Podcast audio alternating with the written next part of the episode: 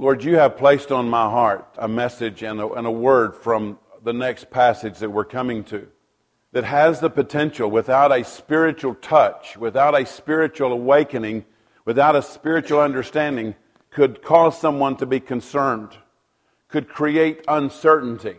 Lord, you didn't give this message to create uncertainty. You gave it to do the exact opposite, to make us certain of our relationship with you, to bring a reality to what you are doing. And Lord, to at least allow us to expand our understanding of who you are as God alone, because we have done such a poor job as pastors of preaching that truth about the fullness of who you are, from grace and justice and power and authority.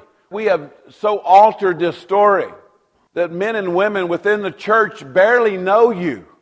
And Lord, I pray that with everything we learn about you and your relationship with us, what your word says to us, will bring us great hope and comfort and certainty. So Lord, I pray in this moment for just the downpouring of the Spirit, so that this truth can be received with the heart that I know that's in me, but that heart that is in you.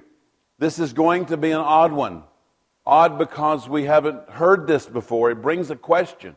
But it's a question designed to create hope and promise. And I pray, Lord, that it would accomplish nothing else tonight but that. Because I want this to be a night of great awakening. I want this to be the beginning of dynamic differences within your body, within individuals. Just a radical change tonight from this truth. In Jesus' name. Amen. We have been following Jesus' steps all the way through the New Testament. He is quickly now coming to the cross. And as I shared with you, this is an intimate conversation that Jesus has been having up through John chapter 16. In John chapter 17, the picture changes, because the entirety of John 17 is a prayer. It's not the Lord's Prayer, though it is the Lord's Prayer. It's not the model prayer. It's actually Jesus praying. I can't help but recognize how dynamic that moment is. That we're actually getting to hear, to eavesdrop on Jesus praying. We don't have many glimpses into that.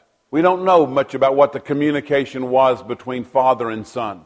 But here, recorded for us in John 17, is a conversation that Jesus had with his Father. We notice, first of all, that he's going to pray for himself. He's going to pray for his disciples. And then in verse 20, he's going to pray for us. I'm going to spend most of my time tonight on the part where he prays for us. I'll make brief comments about the other, but I want to get to and talk mostly about what happens when he prays for us. Now remember, again, Jay taught this, it's been several years ago. When Jesus prayed, it was not a suggestion.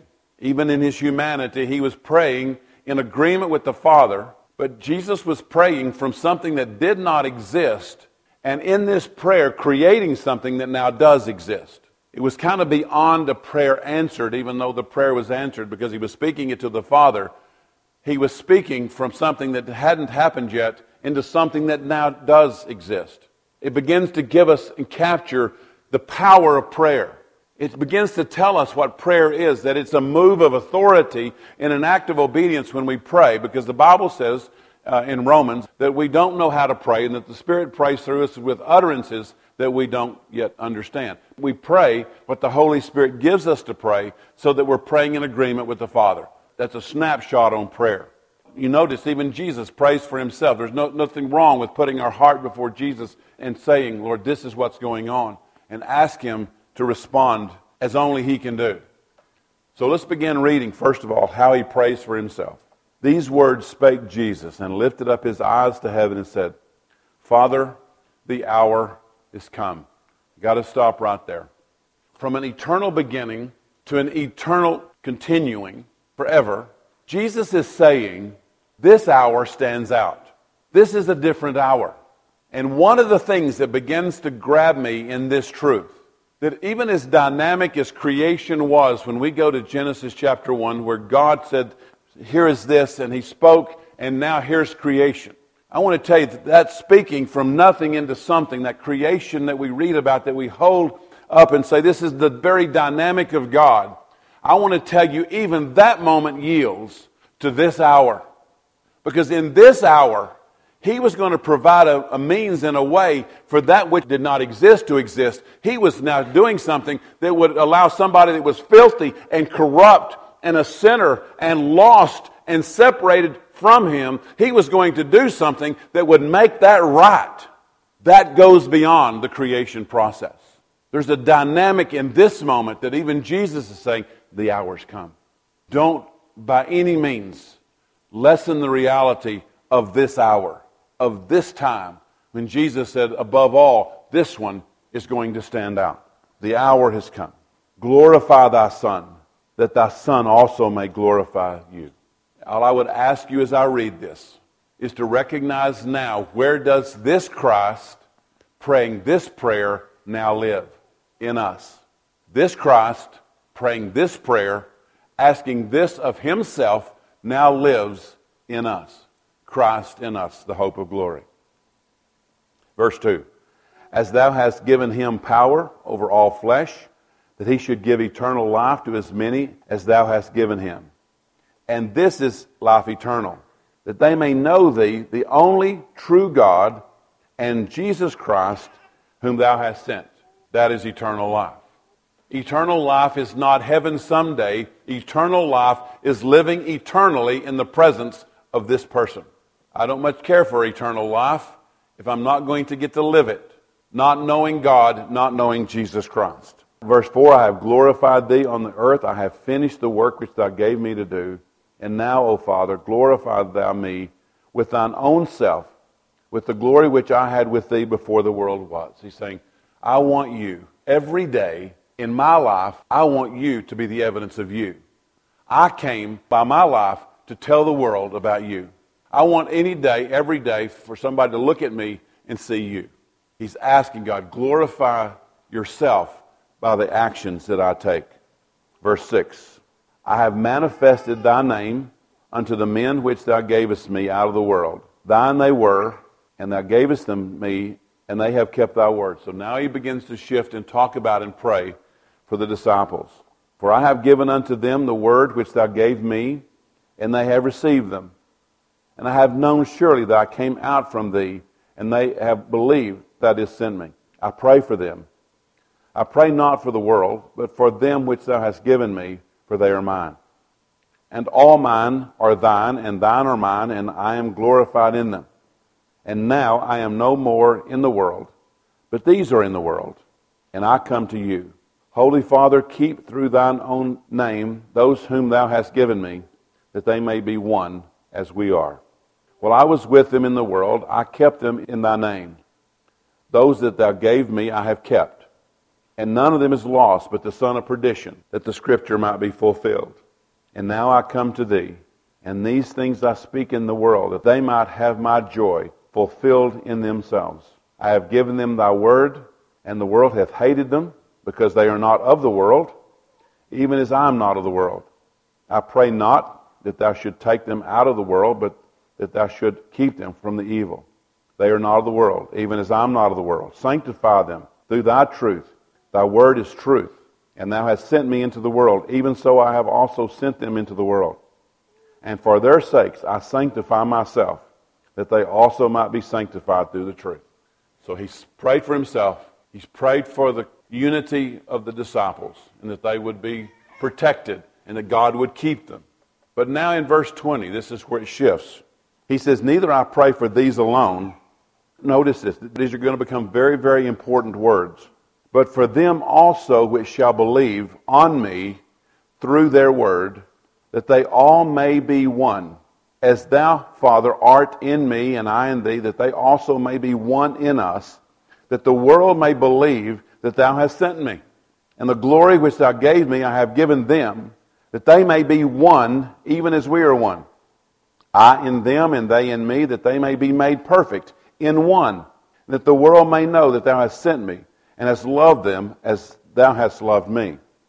Father, I will that they also, whom Thou hast given Me, be with Me where I am, that they may behold My glory, which thou hast given me. For thou lovest me before the foundation of the world. O righteous Father, the world hath not known thee, but I have known you. And these have known you, that thou hast sent me. And I have declared unto them thy name, and will declare it, that the love wherewith thou hast loved me may be in them, and I in them. Let me just ask you this question, and I hope the answer is obvious. When Jesus prayed for those who would believe, based on that word, what was the theme of this prayer? That they might be one. So here's a great dilemma, perplexing dilemma that I have been wrestling with for a couple of weeks. If I were to describe between these two lines is, to the best we can describe it, the church as it has moved through history. This is the consternation that this has created in me, because I am one that has been saying and talking about the division within the church. Because one of the attributes that plagues us, that we talk about often, is the division. And we go back and we talk about the fact that Satan came to kill, which he does through the spirit of fear. He came to steal, which he does through the spirit of doubt. And he came to destroy, which he does through a spirit of division. We teach that, and I believe it with all my heart, that the way that he dissects and wreaks havoc is by creating division. And we have acknowledged that within the church, it's self-evident. How many denominations? How many differences even within denominations? You know, as Baptists, the standard has always been, and this is true for most denominations, is that we are an autonomous church, so we don't even have to agree what Baptists say. We say we are Baptists, but we're autonomous. We can vary from that. So we basically say that we will almost accept any division. Large churches, what happens on Sunday morning? If they have more than one service, what do they call those services? One of them is contemporary, the other is traditional. What would I call that? Division. Division by race, division by socioeconomic standing, and churches begin to be recognized by the division that they stand for. So we have spoken division across the church. Recognized and see it. But if that's true, this is the dilemma. This prayer was never answered. So here's the dilemma. When Jesus spoke this, speaking that which did not exist into something that did exist, and said, within the church, among true believers, there will be no division. Do you see the tension? If he spoke that there would be no division, and our testimony is division, our understanding is off here. Something is amiss, because I would dare to believe that when Jesus prayed this prayer, that within the church, unity, the fact that they would be one, does exist.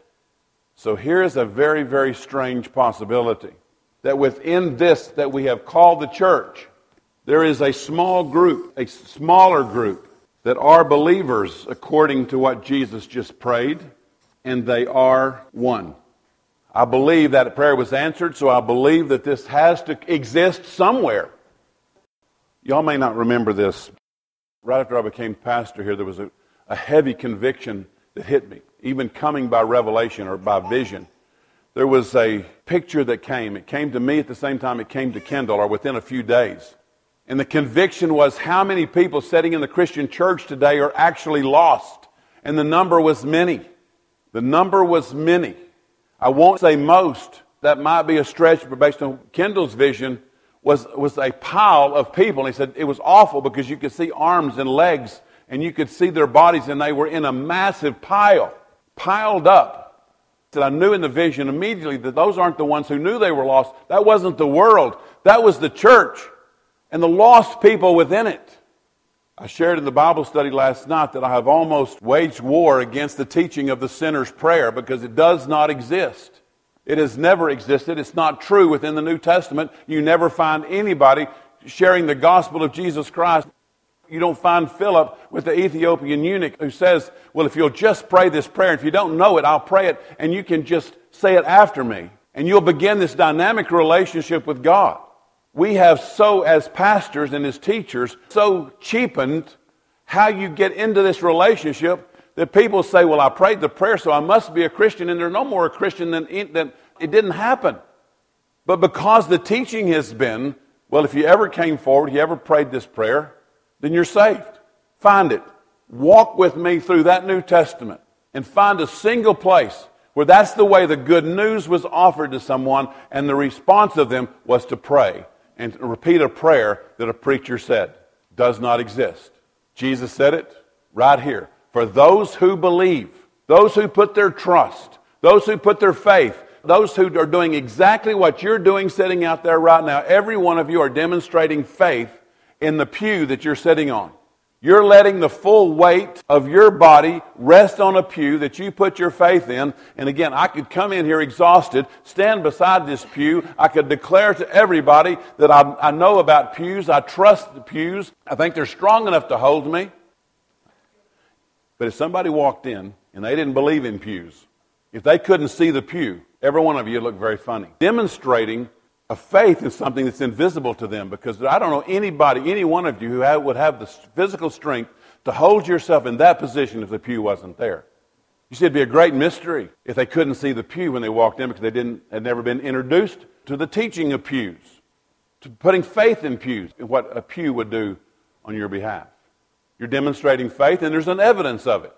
And there's nothing you can do to help the pew be a pew. So he says, for those who believe, for those who trust, who have put their faith in me, they will be one.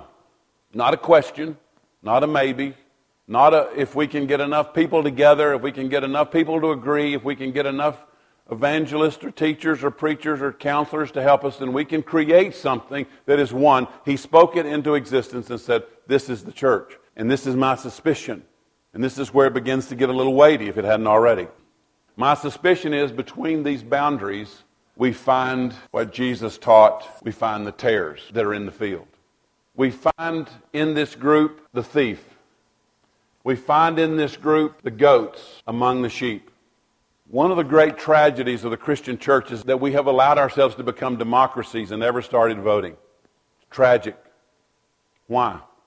Who all gets to vote up here? All of them. So who carries the church in the direction that it goes when we vote? The majority.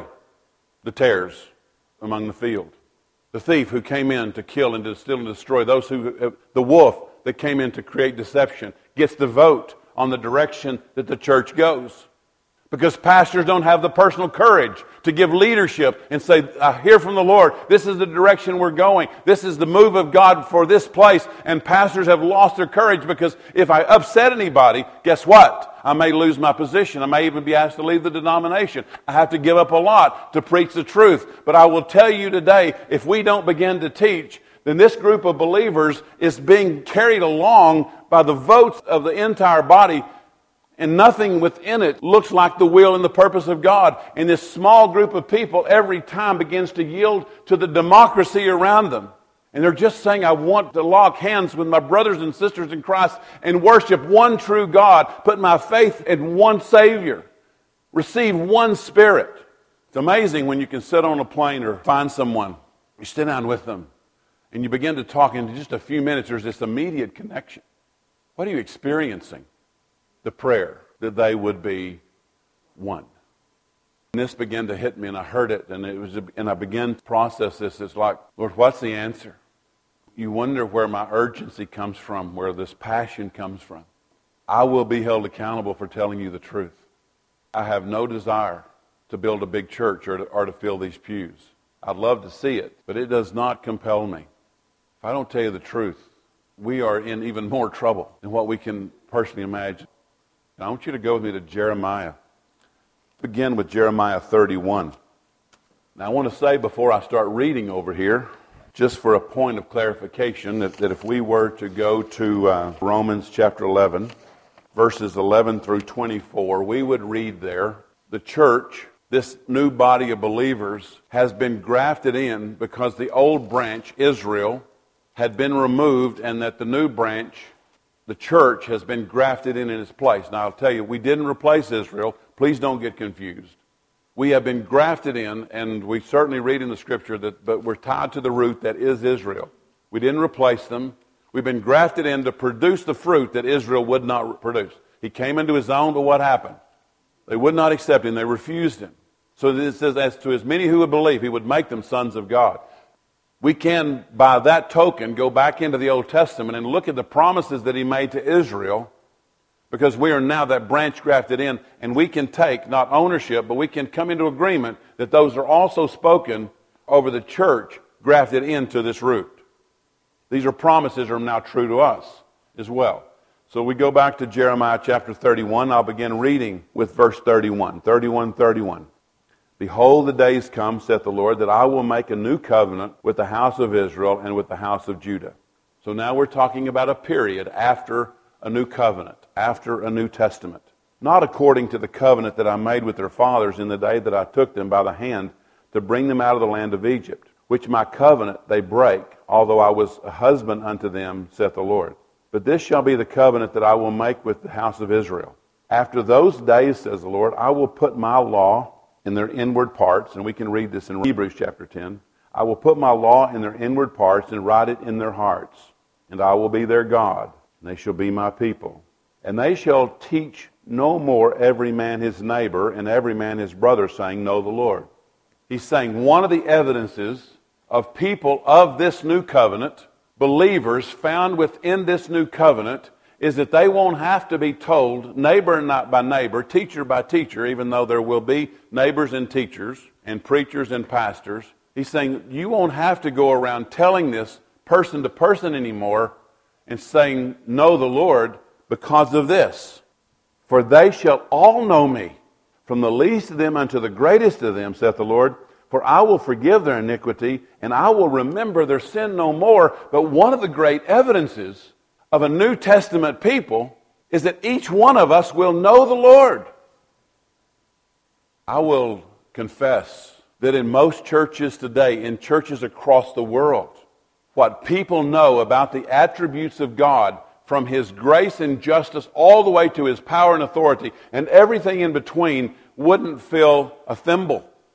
Because the teaching has been so shallow so that we don't upset people, and we're so busy remarketing the gospel, trying to find something that people will buy, that the truth of who God is and what His justice looks like, what sin actually stands for, what He did for sin, and the outcome of sin, and we realize that how easily it's tolerated within the church, and there's a reason for it. We don't even have a high standard of our own life within this relationship with Jesus Christ. I don't even have within my Christian life the same conviction that I have in my relationship with my wife that keeps me because of the fear of any outcome, that which holds me in this relationship that drives my behavior. I don't have that with God. We say things about the church. We talk about it. We talk pretty roughly about it. I heard this illustration. Matter of fact, I think it was from Kendall. But if my wife were in United and you walk by, especially as a man, and you see her being accosted, or you see her being violated or hurt by 2 men or 4 men or 6 men, and in the name of self-preservation, you walk by and don't help her, I would not only be coming after those 6, I would be coming after you. What are we saying about the bride of Christ? I want to tell you, He's noticing that we are violating His bride. He notices. I realize that how heavy this is. Let's go to Jeremiah 32. This is where it hits you between the teeth, if it hadn't already. Let me begin reading in verse 38. And they shall be my people, and I will be their God. Listen to this. Don't miss this. Verse 39. And I will give them one heart, and I will give them one way, that they may fear me forever. What is the fear of the Lord today within the church? It's almost gone. He is of no consequence to me. He loves me. He accepts me. I think I told this last night. I had a guy in my office a few days ago, and he said, me and the Lord have an understanding. I love Him, and I know Him. We have this understanding. He kind of puts up with what I put up with. And I told him, I said, isn't that special? That this God who sent His only begotten Son, that your sin might be dealt with. And He kind of came up with an exception for you. And you all have an understanding. He left with a little bit different perspective. Told him, I said, I'm going to tell you the truth whether you want to hear it or not, because I said, there is no understanding between you and God. He will not compromise on the truth, because He said, I have one way, and I'm going to give everybody who is a part of a New Testament covenant will have one way, and they will have one heart. And where is the division in that group? In this message, where's the division? Not there. Let me read a little further. I will give them one heart and one way, that they may fear me forever. for the good of them and of their children after them. And I will make an everlasting covenant with them. And this is what the covenant's going to say. This is what the covenant is going to do. I will make an everlasting covenant with them, that I will not turn away from them to do them good. He was saying here what he said later, I will never leave you, I will never forsake you, I will never turn away from this group of believers who are constituting those people under this new covenant relationship. I will never turn away from them, and I will, in every way, in everything I do, I will bring goodness to them. I will never turn away and stop doing good for them. That would be a great place to stop, and that's not where God stopped. He says, but I will put my fear in their hearts. What's the evidence of a true church? What's the evidence of this group of people who will be one? What will keep them one? The fear of the Lord. One spirit, one truth, one way, one heart. This is what Jesus was praying for, that they would be one in agreement with what God had established under this new covenant. I'll give them one way, and I'll give them one heart. So here's this question. This is the dilemma that sits on my heart. For a group of people across the country who have no fear of the Lord, does that mean that they're not part of this New Testament, this new covenant church, if there is no fear of the Lord? I can't read it any other way. Are people going to stray off? Yes. But what will happen every single time? He'll call them back. He will not leave them. We struggle. I'll use this testimony without Jay's approval. Coming out of college, he left for Portland. I did not know where his heart was. I was uncertain. College, life, not going to church. We knew what we had done all those years of raising these three kids, and all of a sudden there was a different path that he was taking. I don't believe there was ever a step that Jay took that we couldn't understand that God wasn't on his heels. Culminated in a night when he has shared his testimony that he was unemployed and he missed filing the paperwork by midnight, and he knew that there would be no money. And the weight that that felt put him on his knees before the Lord. That was the night that the Holy Spirit came. That was the night, the reality. That's the night, according to his testimony, he began to pray in tongues because there were no words. Just this crippling fear, being overwhelmed. I believe, at least in my picture, that every step that Jay had taken that we were uncertain about in life had already begun to change for him at that point. But I want to tell you, at that night, God caught up. There was an encounter in that night because of the fear of the Lord. Rhea and Amanda both said it. One of the tragedies of the church today is that there is no fear of the Lord. We don't live like we even know who he is. We don't live with any concern that our lives be the reflection that he prayed for. Not that we would just be one, not that we'd get along, but as his Father and him were one, so that he became the evidence of his Father. What should unity within this body create? You should be able to look at that New Testament group that he's talking about here that has one way and has one heart and has the fear of the Lord that's been placed in them. You look at that group, and this isn't a sad group that's sitting in the middle of everything just with their heads bowed. This is the most exciting group on the face of the earth. They're changing the world because they know who they are and they know who he is. They understand this relationship. Let me read just a little bit further and we'll be dismissed. And I will put my fear, that they may fear me forever, for the good of them and of their children after them. And I will make this everlasting covenant with them, that I will not turn away from them to do them good, but I will put my fear in their hearts, that they shall not depart from me. Ooh, how many people call themselves Christians, have this check by their name and maybe a certificate that they were handed, and have absolutely no evidence of a relationship with God at all? I say this, and again, the reason I prayed what I prayed at the beginning, that this would hit hearts correctly, is because there is nothing worse than sitting in this middle, believing someone is saved, just for the relief that brings me. I would much rather know, for myself and for others, I would much rather know where they stood with the Lord so that I could actually pray and understand something, instead of just under this umbrella say that, oh, they're saved because they went through this at some point. I would much rather know and begin to address in prayer the reality that someone's saved, rather than put a check by their name and say, I don't have to worry about that. They're saved. They're going to heaven someday. Sounds good.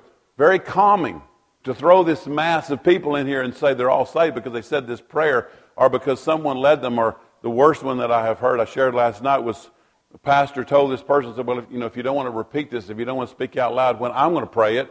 And if you agree with it, just squeeze my hand.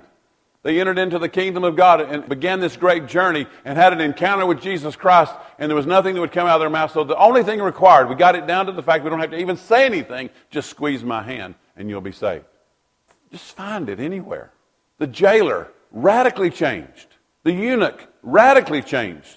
The people in Acts chapter 6, who when they came and said, we're still actually functioning under the baptism of John the Baptist, and the disciples said, no, you can't do that. You've got to be baptized in the reality of Jesus Christ. And immediately upon that moment, they began to prophesy because something radical changed within them.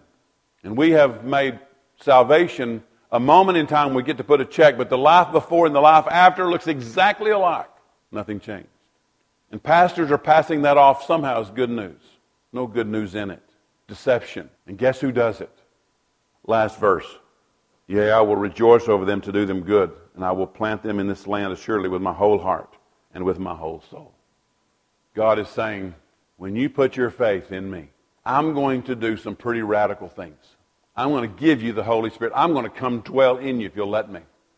Some of the conviction of even what I've been teaching recently kind of slammed up against this, because I have found myself within my teaching, making excuses for this group upon this reality. It's like you're just excusing the tares. So I told you to leave them there because it would disrupt everything, but I didn't tell you to bow down to them.